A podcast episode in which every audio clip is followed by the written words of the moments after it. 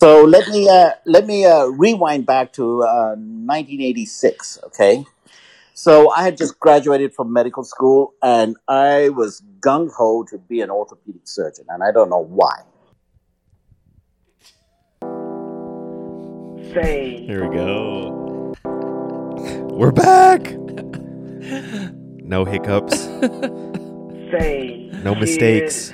what do you want to be when you This grow up? podcast is always flawless, no doubt about it. One of the one of the most highly well produced podcasts Mhm, out mhm. there. Say, kid, what do you want? What do you This wanna almost be? gets What me do you as wanna be amped when you grow up? as as the It's Some Marvel Marvel music. at the beginning of every terrible Marvel show. When you grow up, grow up.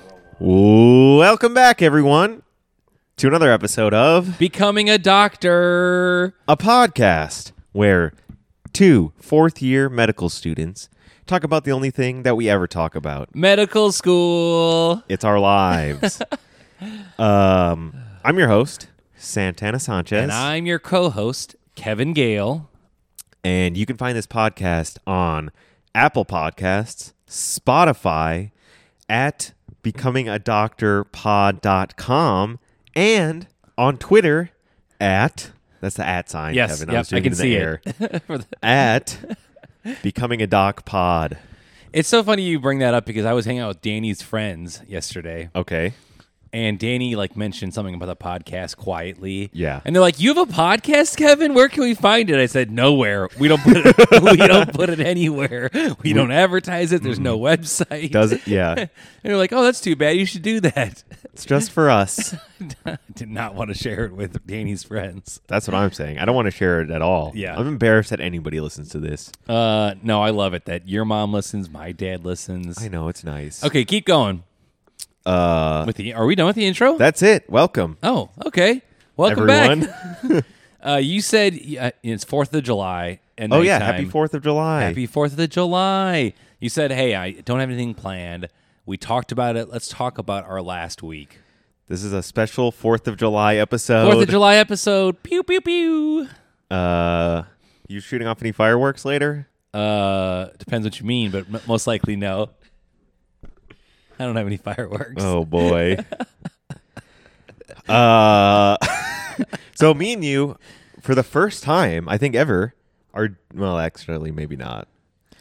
We're doing the same rotation at the same time. We're doing the same rotation at the same time, the exact same class, the exact same, same course. class, and it's our rotation in inken- intensive care unit Yes. medicine.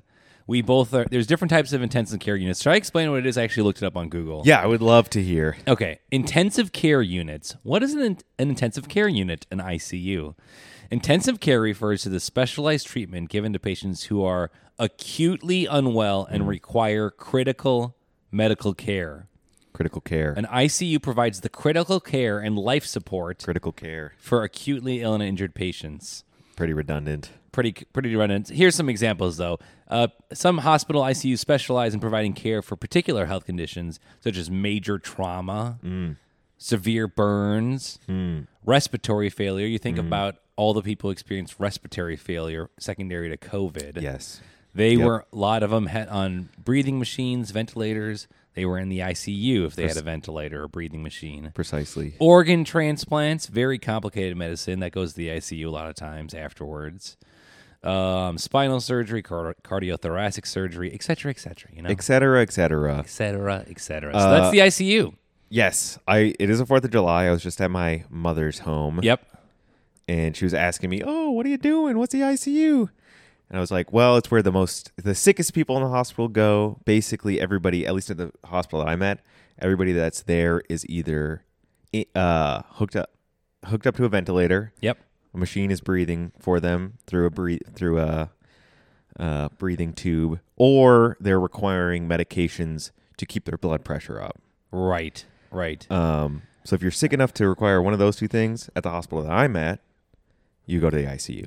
and that's a great way to describe it well how would you describe it to your mom i've described it to some randos and i always say oh it's where the sickest people in minnesota go to get help right because that's true Yeah. at, at- i'm at hennepin county medical center And I would say the sickest people in Minnesota go to four hospitals probably, and one of them is Hennepin County Medical Center. Yep. So the sickest people in Minnesota, where when they need help and treatment, they go to the ICU, the intensive care unit. Precise. Okay, so that's the little intro.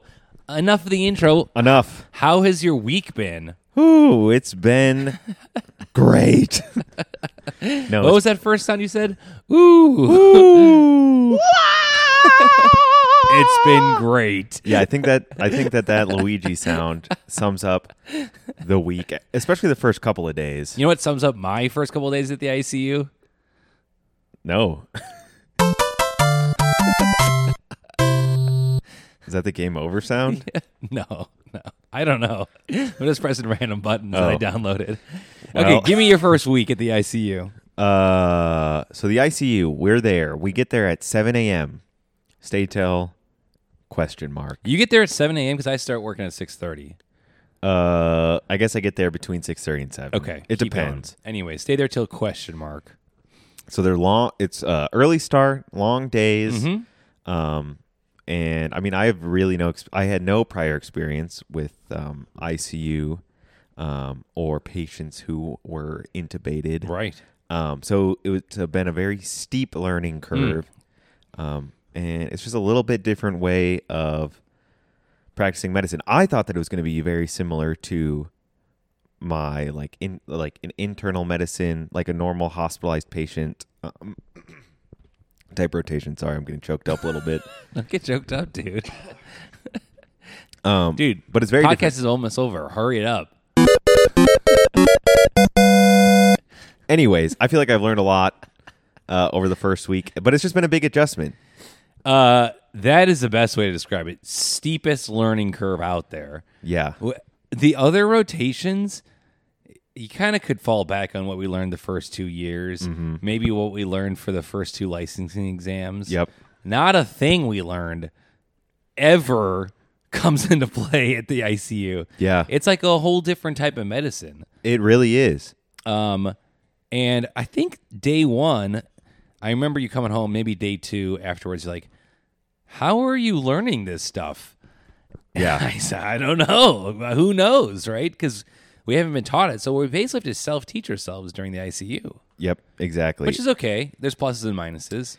yeah, and that's kind of how it goes on a lot of clerkships is like you are you get your medical student, you're helping out take care of one or two patients and it's like you try to learn a lot about that patient and their care and use that uh that person's health scenario and treatment plan to kind of build your learning on whatever uh condition they have. Right. and that's just to the max. Tur- That type of learning is turned up to the max in the ICU. Yeah, hundred percent. Um, for example, my first patient was on a ventilator, on a breathing machine. Yep.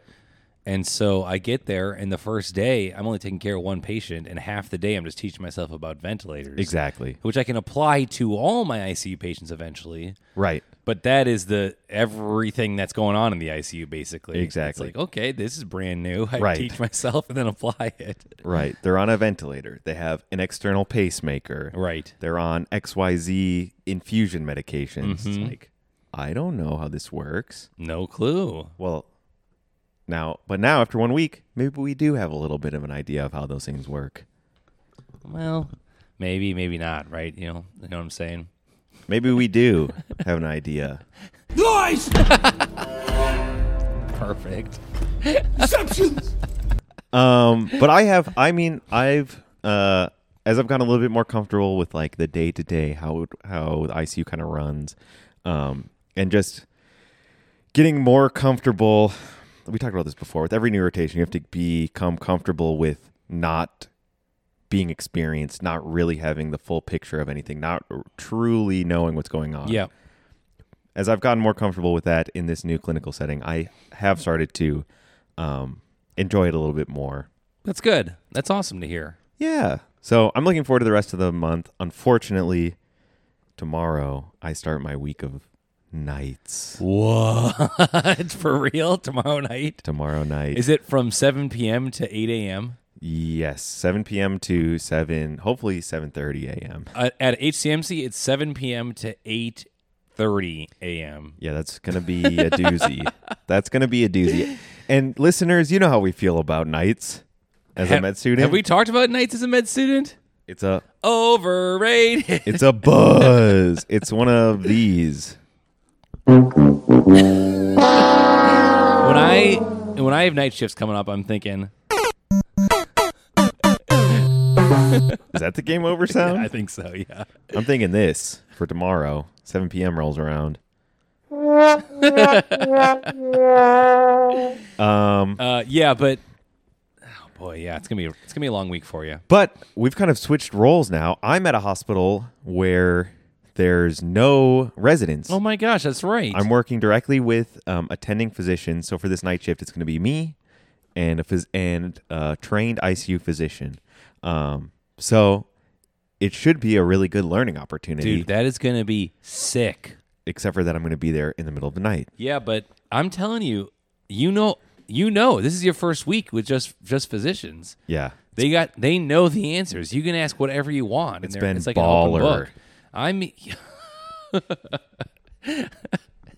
what? I told you this before, but I'll tell it again. I show up and the first year residents have just started. This is their first week in the ICU. Yeah. This is us in a year. yep. And they are pretending to be doctors. And that the look on their faces of being overwhelmed and scared, that is the that is the people who are teaching me about the ICU right now. Yeah. The physicians they come and go. I barely see them. Right. They haven't. I haven't even learned. Guess how many?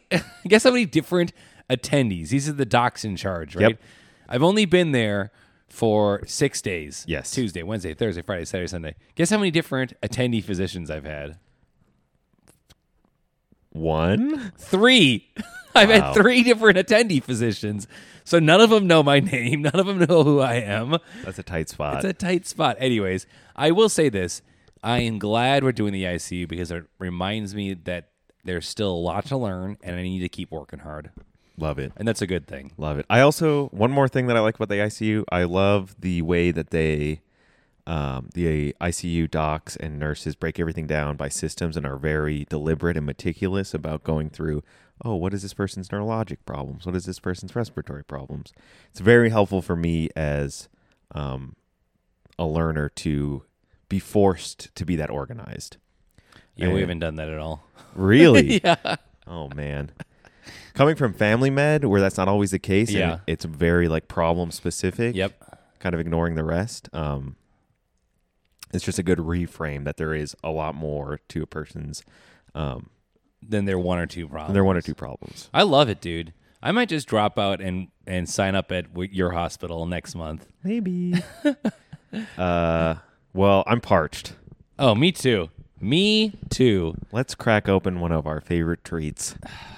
It's been a long week. I'm looking forward to a favorite treat. What is it, Santana? Listen to that microphone quality. I know, wow. Unbelievable. Uh, we got ourselves a couple of bubbly 16 ouncers. Tall only- boys. picked them up especially for this record. Only the best for my boy. Thanks, Santana. You always know what, you know, I had a long day at the ICU and I came home and you had set up my standing desk and it just almost brought a tear to my eye. Yeah, Francesca and I thought, you know, this will be, this will make Kevin's day Buy me a bubbly, set up the Franny baked us a cake today. unbelievable. You guys, best roommates. Okay, is that the ICU? Anything else? Any final remarks on the ICU? um, no, that's it. I really, I mean, I joke about it a lot, but I am excited about it because we're going to learn a ton. And also, it makes me, it fires me up to learn more. I don't want to be that, that resident who starts and just feels super overwhelmed. I want to at least have a solid knowledge base. And I kind of I have an idea what I need to study for a while. Yep. So that's awesome. Yeah. So, anyways, we'll get there. Exactly. We're becoming doctors. One day at a time. You're becoming a doctor.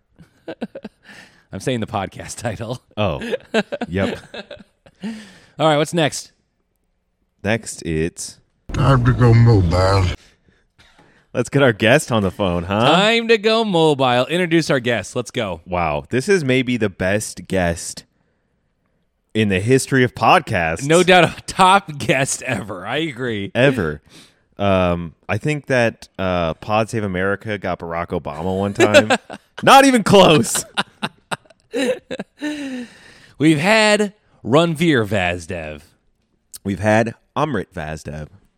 We had a s- little cameo of Billy Vazdev. but we would need time to upgrade. Those those Vazdevs are old news. We want the patriarch of the family, Mm-hmm. the father, the head of the household, yes, Gary Vazdev. Doctor Garinder Vazdev. Uh, let's call him up. That's our guest this week, guys. Let's call him up right now. He's an anesthesiologist Yep. at the Mayo Clinic. Best hospital in the world. He's there. That's where he works. He's practicing. So let's get him on the phone. I'm so excited. Yeah, me too. He takes he's taking some time out of his Fourth of July holiday to talk with us on our stupid podcast. Well, hello, boys. Yeah, Gary. Hello. How are you? Oh, we're okay. It's so nice to hear your voice.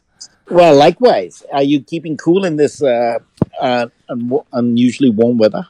We are keeping cool. We're inside. We got the shades drawn. Yep, we got our tall carbonated beverages. Mm-hmm.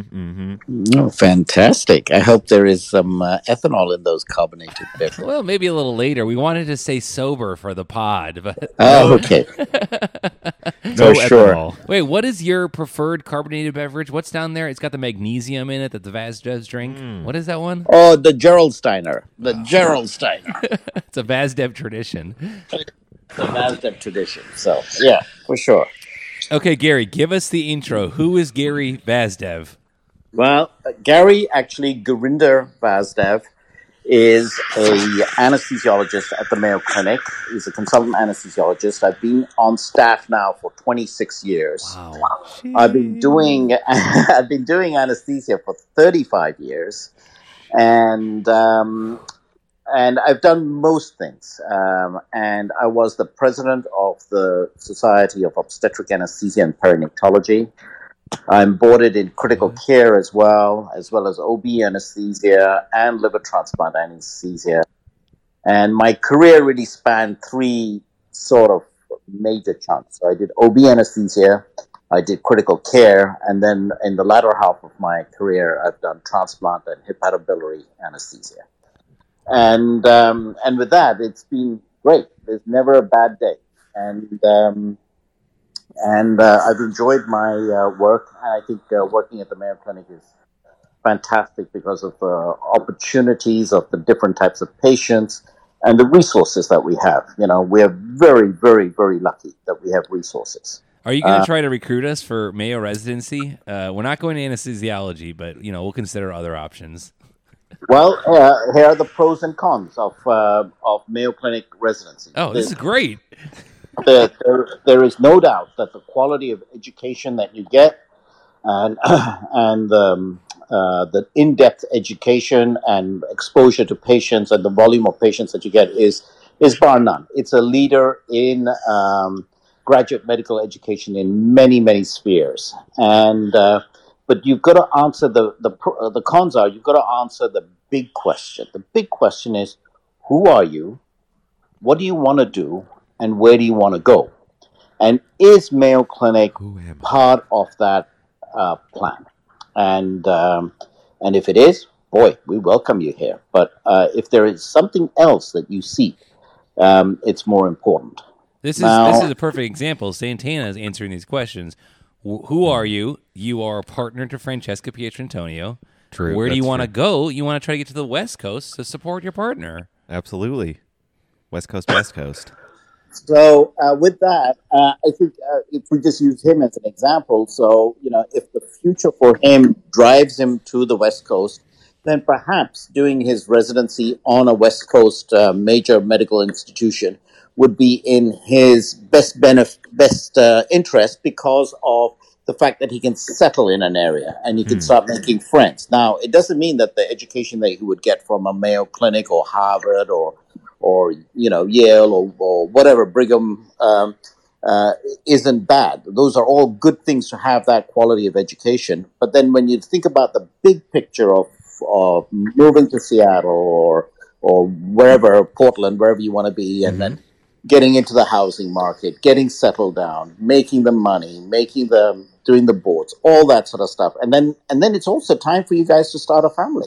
Well, I agree. I've been telling Santana and Franny it's the clock's ticking. Time to start a family. it, it it is, and and uh, and sadly, you know that that is uh, um, you know the reality of life right now. So um, so it's important that when you kind of sit back and take that thirty-seven thousand foot view of your life, and you divide it into you know when you were sort of from your zero to 20s you're kind of growing up and getting educated and m- you know learning your moral principles and who you are and what you are and then between 20 and, and 40 you kind of use that time to build your career your education your financial structure and um, your stability and then you just add in on the tail end of that you start your dna replication and and and and then and then life does take a little twist because the the the, the little DNAs take a lot of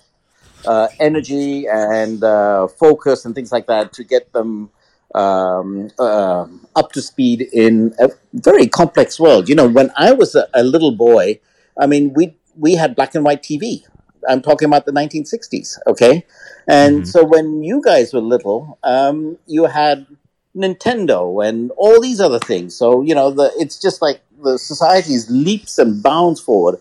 And when you have your children, you know they'll already be on, on, uh, you know, the tenth version of iPad and you know the sixteenth version of iPhone, and things will be all in a cloud, and they'll be able to interact with the cloud a lot better than than we can.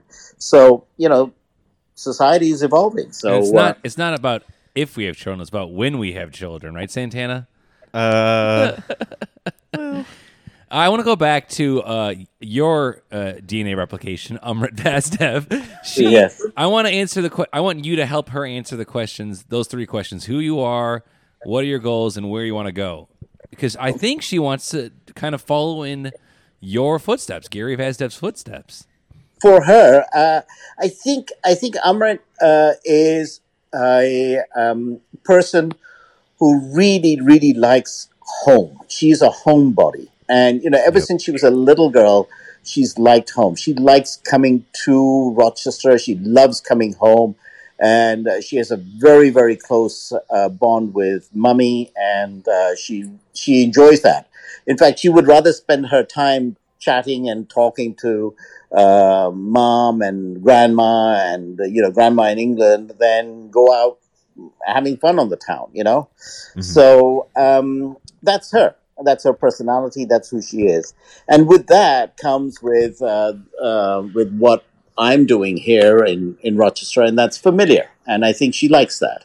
And um, uh, but you know, she's a fantastic. Um, uh, student, and she can go anywhere she wants and do whatever she wants. She's got the ability. Oh, that's Absolutely. the nicest thing to say about your kids. That's so great. Yeah. um, I want to go back a little bit to something you said earlier. So we were asking, or Kevin asked, what's the what's the Gar- what's the Garinder Vazdev story? And you kind of jumped into saying, "Oh, I'm an anesthesiologist. I did these three, uh, you had these three phases of your career." I'm curious how you came about the decision to become an anesthesiologist because we're kind of at that part in our lives, our pre-careers, really, where we're kind of trying to figure out what what does being a physician look like for Kevin and for Santana? And it sounds like for Okay. Gary, you decided anesthesia, and I. So let me uh, let me uh, rewind back to uh, 1986. Okay, so I had just graduated from medical school, and I was gung ho to be an orthopedic surgeon, and I don't know why. Huh. So I decided in England you do uh, residency type jobs uh, in order to fulfill the type of training that you want. So I went to a very nice uh, place to do um, training in orthopedics. It's, it was called the Royal United Hospital in Bath, and it it really turns out some of the the finest orthopedic surgeons in the country. So I started working there, and I really enjoyed it. And I, you know, I was at a young age. I was putting dynamic hip screws in, and I was sorting out fractures, and I was doing this and that. It was it was a, a good time. And then part of that rotation, I go and did I did six months of ER. And as I'm doing my ER, I said, God, this is even better. I mean, I've got the trauma, I've got the medicine, I've got, you know, the drunks, I can suture, I got plastics, I've got all this. I said, maybe this is the way forward. So I sat down with my then boss of um, uh, ER, and, uh, and he said, you know, Gary, why don't you do six months of anesthesia? Because that's very important to build up your resuscitation skills if you want to be an ER physician and and then see how it goes. So I said okay, and then I applied for anesthesia rotation, and I got and and there's a very prestigious hospital in London called Guy's Hospital, and um, and I got onto their rotation, which takes you into a uh, lovely town called Brighton, and uh, and you may be familiar with Brighton because that's where the um, IRA bombed Margaret Thatcher in that town. So I ended up in Brighton, and um, and I started doing anesthesia. I was a bit klutzy at the first, you know, not knowing the subject. But within, I think, six weeks, it was like duck to water. It came instinctively. So I nice. didn't. I didn't have to think about it. Um, it's a bit of a service job, you know, because you're like, you know, the only person who's having fun in the OR is the guy with the knife in his hand. Everybody else is just there hanging on, keeping things going, you know. So true. So, um, so it's a little bit boring from that perspective. But when the excitement does come, we're we're good. And then you know we get involved in in the trauma and running down and intubating people and uh, getting involved with uh, road traffic accidents and you know big thoracic injuries and all that. And so it becomes quite exciting from that perspective. But we're not hands in the in the guts kind of um, uh, specialty. Uh, that's more surgery. And um, And I guess So- if it ge- if it stops getting exciting, you can switch. Like you've done three different sectors of, of anesthesiology, right? You can always te- learn a new sector of it too. Correct. And if you work in a big enough institution, you can just rotate within that institution. For example, I went to Arizona and helped them start their um, liver transplant program. And I went to Florida and helped them start their OB anesthesia program. And, and I worked there for several months. And then um, I went to Mankato to help them with the transition uh, from uh, their private practice to a Mayo style practice. Uh, and that was fun. So all these little adventures that I've had in my career have all been um, fun because it's something different. You d- interact with different people, and on for the most part, people are very appreciative. And and I'll tell you one thing: if you ever do OB anesthesia, the moms absolutely love the anesthesiologist. You go in there, you put the epidural in, and instant relief. so uh, we're very popular. And you do it with a smile on your face, right? sure. And at three o'clock in the morning, it is kind of hard to smile, but you've got to think of it from the patient's perspective. You know, they, they've they've come to hospital because they're they're unwell, and and don't ever forget that, and uh, and just try to make it as as pleasant for them as possible. And sometimes it's hard for us because we're tired and the patient's unwell, and and the answers aren't. Uh, coming together quickly enough for you uh, just be patient and uh, and just try to understand that you know we're all in this uh, together and we're doing this profession primarily to help people. I love it. Just extolling the wisdom on us. I'm gonna, have to, I'm gonna have to go back and listen to this podcast three or four times to get to, to kind of saturate it all, soak it up, you know. Um, and and one of the things I wanted to ask you about, w- we know Umrit and Ranveer very well, and I think both Santana and I would agree. I don't want to speak for you, Santana, but I will. Go ahead. They are some of the hardest working med students out there. Yeah. How- wh- Where does that work ethic come from? How did how do you do that for your children? Well, well, I'm I'm blessed because um, I think they see us working hard and uh, they don't know anything else, and um, and and and they've seen that we've been successful working hard, and um, so I think with those kind of uh, interests that they have. Um, they've uh, kind of fostered that, and and they want to be good at this because if you want to help somebody, you you want to be the person that can help them completely. And and unless you really know your subject, which is medicine, really, really well, uh, even if you do um, a small part of medicine, which uh, perhaps doesn't pertain to their uh, their current illness, but by having a big base to your to your knowledge, you I think you can be a much better proponent for your patients. You can help them much more appropriately.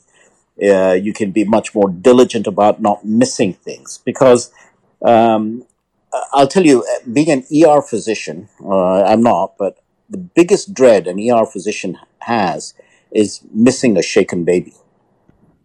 I mean, you can't live with yourself if you miss that, and and so if you're not um, really Johnny on the spot and uh, you know watching for all the telltale signs, uh, you know, I'm not talking about the gross signs. It's just the the really fine signs that uh, you know. Um, you uh, you really want to be able to be uh, on, on the on the on the ball, and for that you just got to be a very dedicated sort of studious type, and and I would encourage uh, all of you uh, to to follow that vocation, not for the sake of doing well at med school or anything like that. That doesn't really mean anything. It's just to do well for your patients. If you're learned, well researched, well educated, and broad based, you can help your patients in more than one way. And uh, and that's what I would encourage all your uh, podcast listeners. That's great advice. That is great, but we uh, we're t- both Santana and I both just started our ICU rotation in intensive care unit, and what you're saying kind of rings true to me right now because I'm seeing the first year residents who just started. They're in week one of their first year of residency, and they might not have the the gigantic depth of knowledge.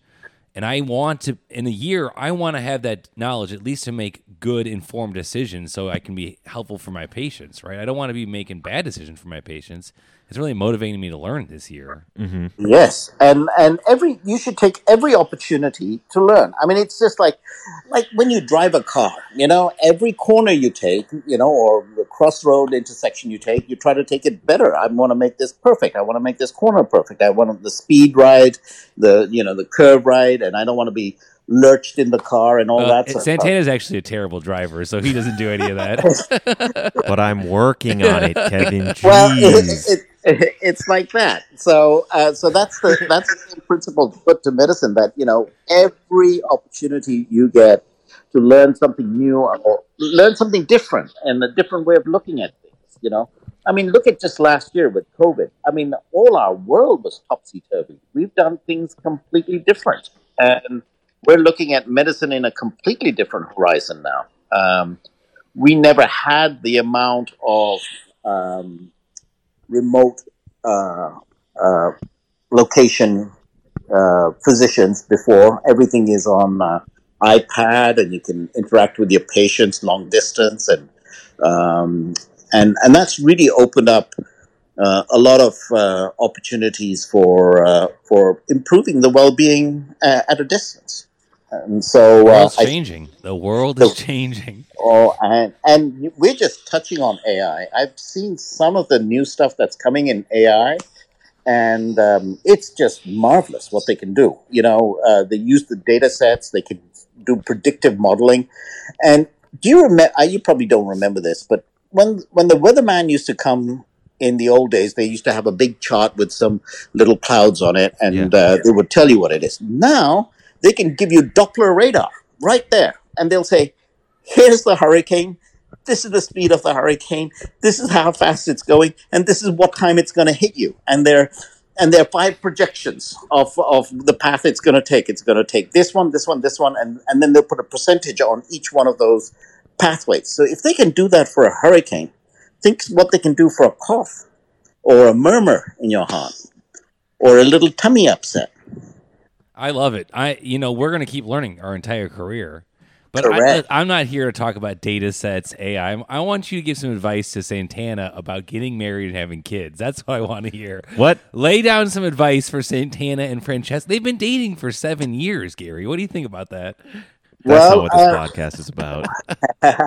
well, I, my, this is just dad advice. It's nothing else. I, I think she's a lovely girl, That's and true. and uh, they don't make girls like that. So Uh, if you don't grab her, somebody else will. Oh. Because at, at, at, at, at some point, she her biology is going to say, I, "I need to settle down," and and if you're not if you're not the guy saying, "Yeah, let's settle down," then and somebody else comes and says, "Hey, you're so cute, I want to settle down with you."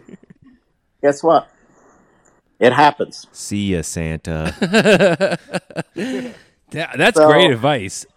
Yeah, I mean, Lock her uh, down uh, before somebody else does. grab her before somebody else does. And and and you know, y- th- there's no there's an old saying about you know computers. You know, are computers male or female, and and of course the the uh, the females all say um, they're male because uh, to get any attention from them, you have to turn them on, and uh, uh, they're you know they're always sort of breaking down on you. And just when you finally get used to one, a better model comes along, and and the, old guys saying. yeah, and the guys say that. Um, Computers are female because they can talk to each other, and you don't understand what they're saying. the old saying. they're all saying, and uh, But so, Franny's you know. like the newest laptop around, the best around. They don't and make not them only like- that, like she, Franny. she she's better than uh, Watson, and she has AI, and uh, so she's going to be a great mother to your children. You've got to think of things in a slightly different way. She's going to be a great mother to your children. She's going to be a great partner to you, uh, That's and uh, you're going to make a a uh, life together. So you have, it's called building a home, uh, having a family, bringing you know, getting the the the whole development of the little ones running off to soccer camp or whatever else they'd want to do, and the small DNAs. the small DNAs, tennis and taekwondo and, and all that, all that sort of stuff. And um, uh, and you need somebody that that uh, is there for you and has those uh, the shared values that you do, and and she does, and it's uh, and it's very very important that you uh, do the right thing. That I don't drop the ball. Gary, Uh, you're so right. I'm going to commit to you right now on this pod. I will lock lock her down for good. It's on the and I- pod. it's It's on the It's on the pod. pod. It's on the. It's in the permanent record. Franny and I till the end of time, guaranteed. wow. That's nice to Oh, hear. uh, I'm so I'm so happy for you. That's all I can say. I'm very very happy for you, and I'm very proud of you for doing this. And uh, um, but I'm not going to give you any money for the diamond ring. You got What? to Come on, Uncle Gary. don't hit me up for that. It's meant to be a- traditionally, it's meant to be a month's money. Yeah, Okay, so- exactly. Well, my zero dollars an hour. yeah. All right, so Gary, y- you know the last question of the pod, the best question of the pod. We want to hear a controversial take, something something spicy from Gary, A hot take. a hot take.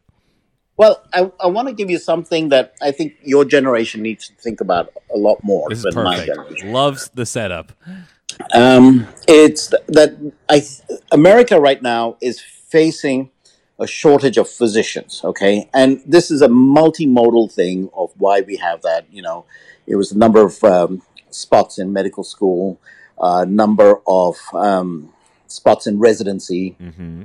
and then we had a bubble, uh, you know, the uh, boomer bubble, which is now uh, retiring, and so there is a kind of deficiency of that. Also, coupled with that is that we're all living longer, and and we're living longer with more chronic illnesses, and uh, um, and you know, when I was a lad, m- multiple myeloma was you know that was it; you were gone. Now we've got people 10, 15 years, you know, with living um, a fairly healthy life. So, so with all this advent and um, more need for m- medicine, uh, w- we as a medical profession are going to be very busy. We're going to have to work really hard because there's so much demand for our, our services. And there are going to be holes in that system, which what uh, I call mid level providers, who do a fantastic job, will try to uh, make uh, inroads into that. And that's where we s- will start seeing some kind of uh, political um, uh, discourse where we're trying to set boundaries between what we do and what they do. Okay. And uh, so, you know, This is spicy. I love it so far. Keep going.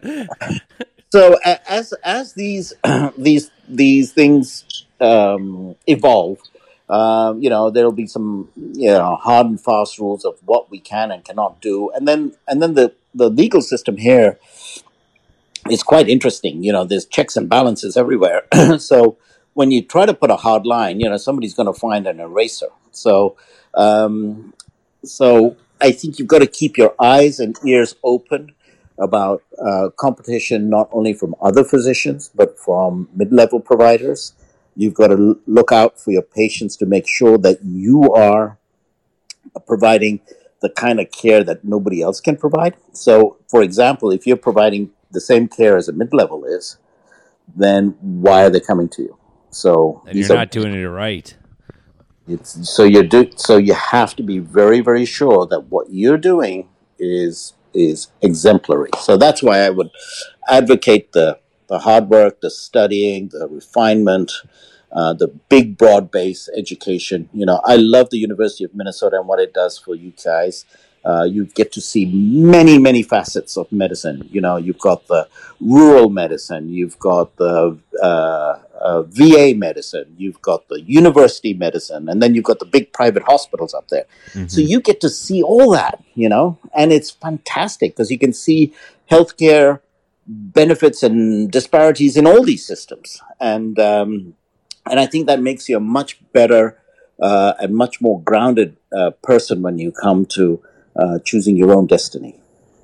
I uh I have a lot of sympathy for the mid level providers though, the the physician assistants, the certified nurse practitioners, because some of them uh, by these large organizations are treating them like they are providers. They're getting the most compli- complicated patients.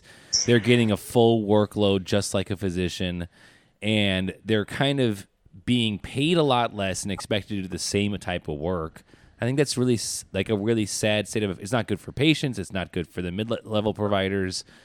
Um, Mm-hmm. and and like you're saying, Gary, it's potentially not good for um, physicians either.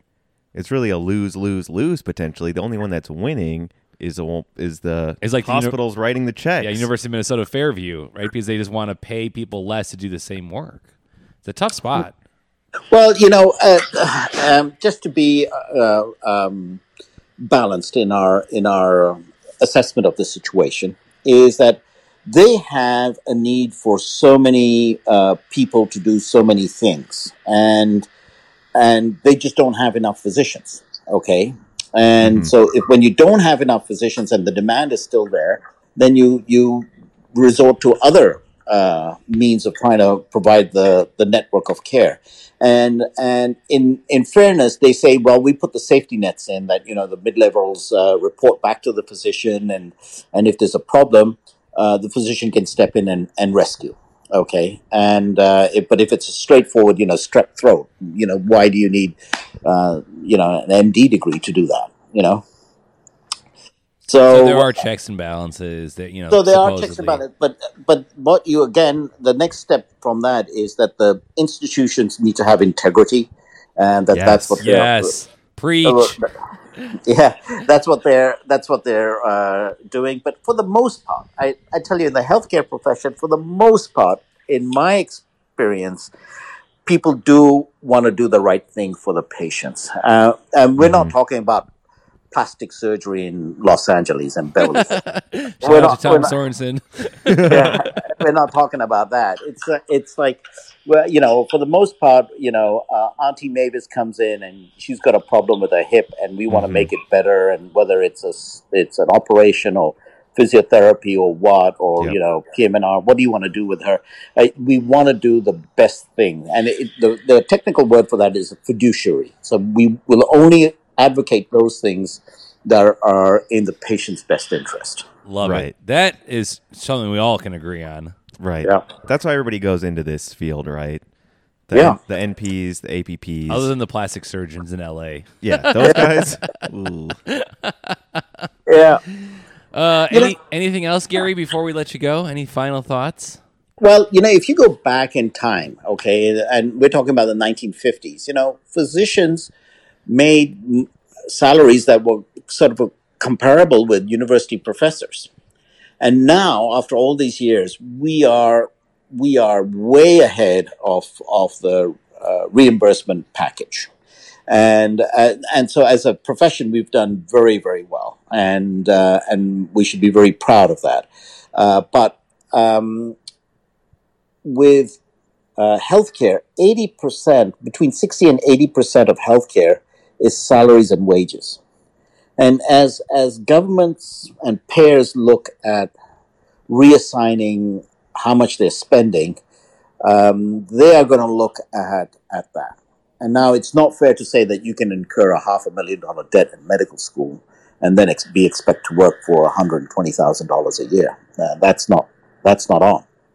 So uh, some kind of check and balance has to come in as as uh, there is a potential in the future uh, uh, of seeing decrease in reimbursement for physicians and and how that plays out with uh, the expenses of becoming one because you've you guys have put off your life for many years uh, to you know do well at college and do well at, at you know medical school and then residency and you know it, it it's a journey and um, and you're not going to be making a, a sizable income till quite late in life. And then the catch up is very, very difficult, uh, as you know, because we don't have the benefit of compounding our our.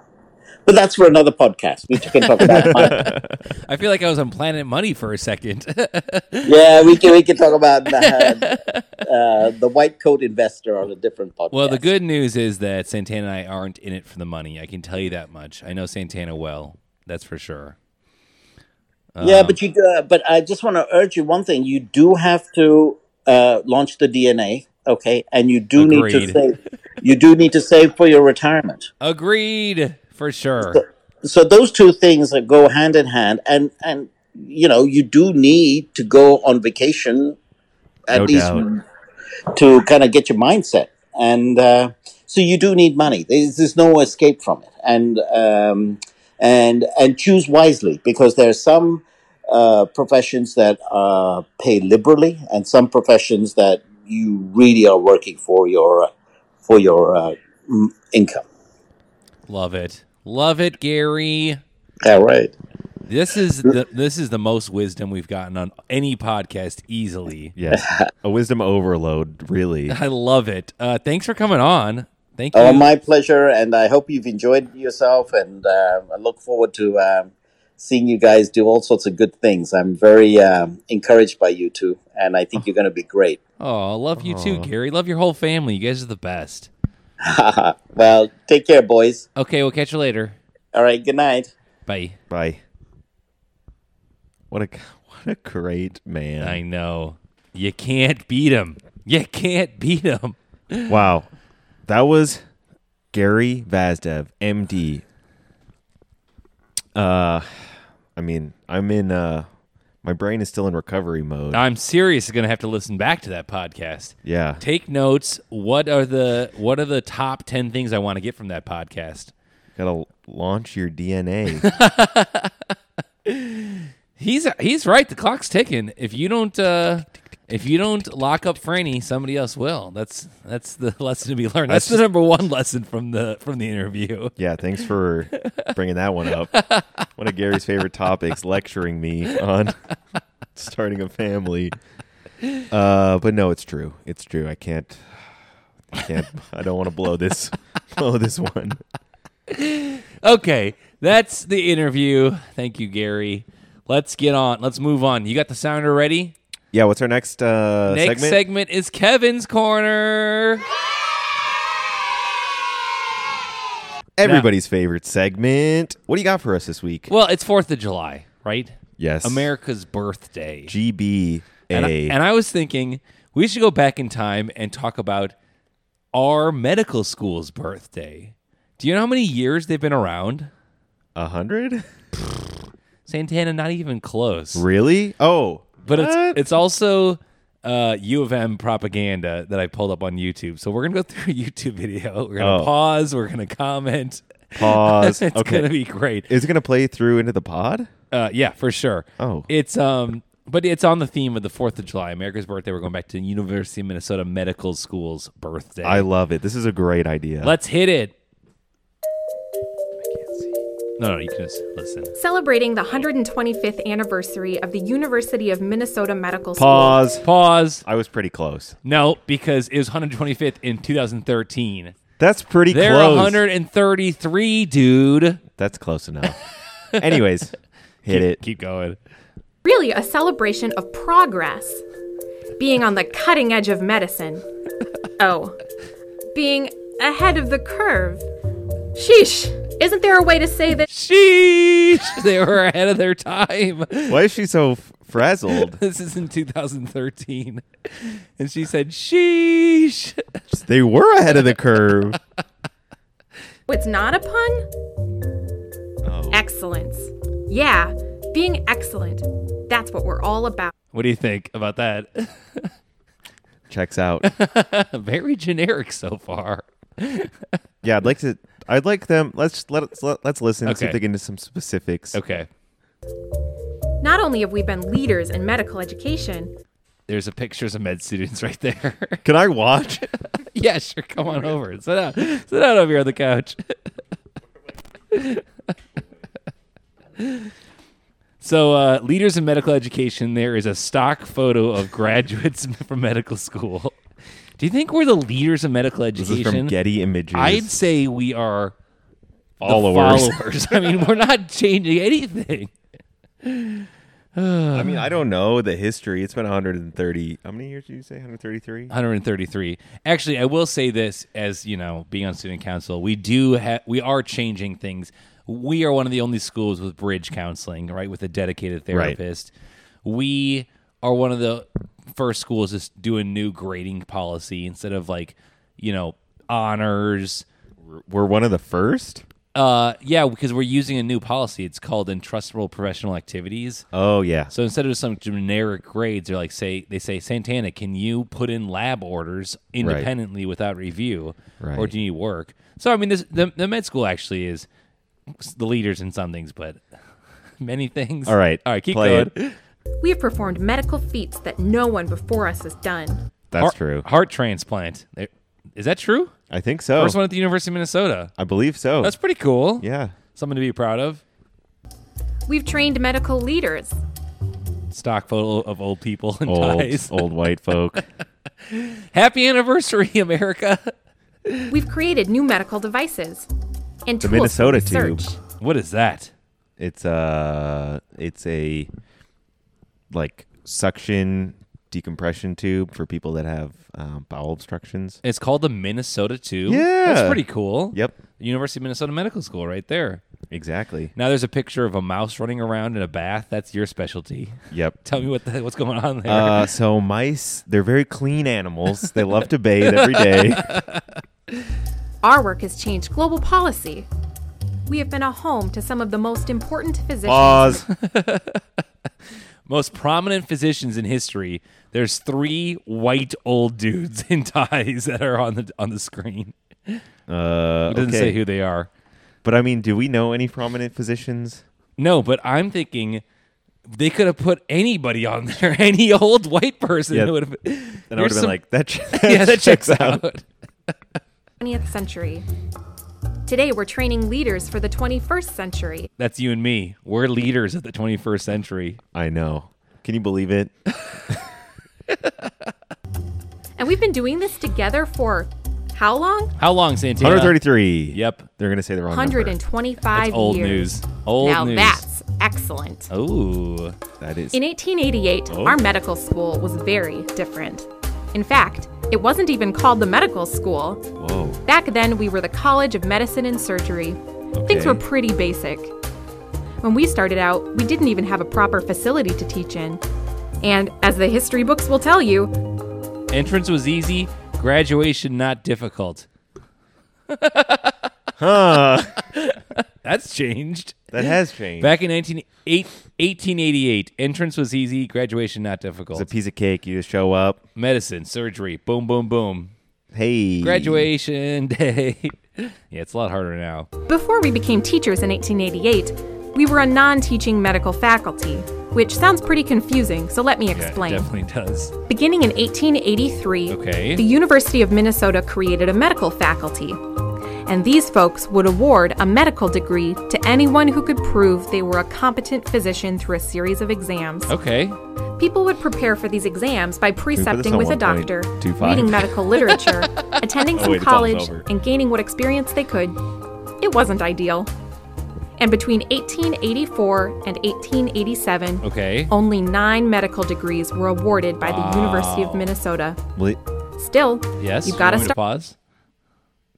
they didn't have a school. Yeah, they were just handing just them like- out. somewhere. and as soon as we began, we began to move forward. On to offering the Flashing first images. graduate program in medicine.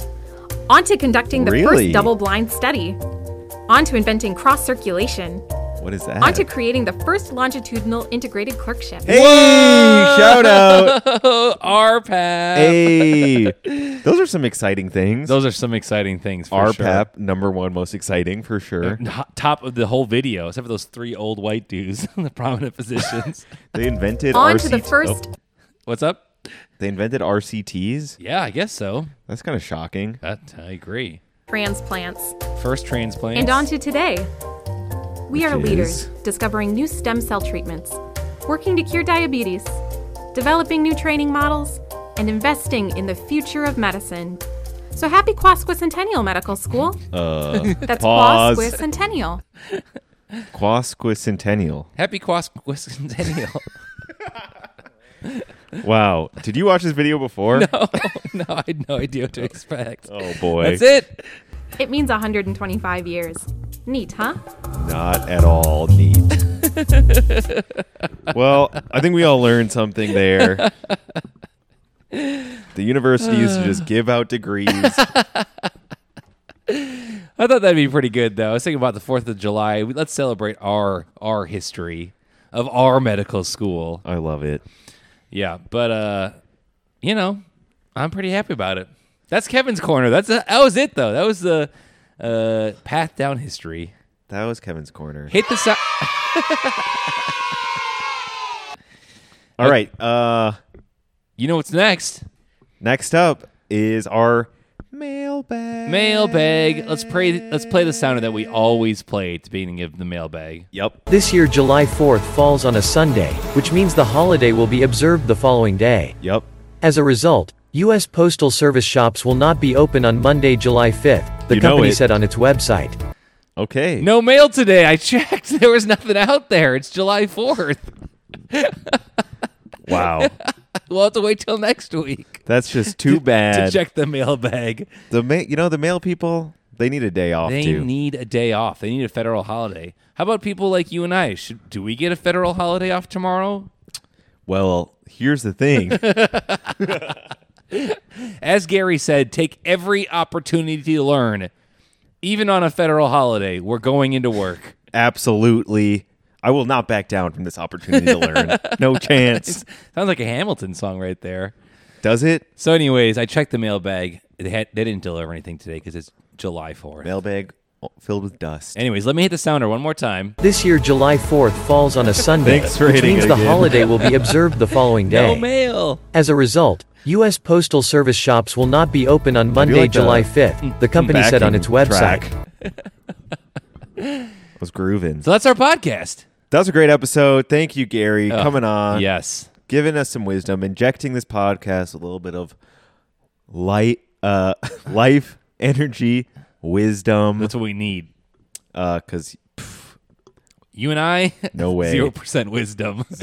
negative wisdom. it's a modern miracle. Uh, oh, before we go, Yes, sir. Shout out Chuck Levins, Washington Music Center, you got it right. my favorite music center in the whole entire country. this beautiful recording equipment comes straight from him and their shop. Thank you, Adam. That's it. Any other shout outs? No, Shout out to Francesca Pietrantonio. Pietrantonio. I'm about to go destroy the cake she made. yeah, no doubt. There's a standing shout out to her. Standing shout out. And you committed. We're going to play that back to Franny. Can't wait. All right. Uh, like we say every week, a, bird, in the hand is worth two in the bush. Good night.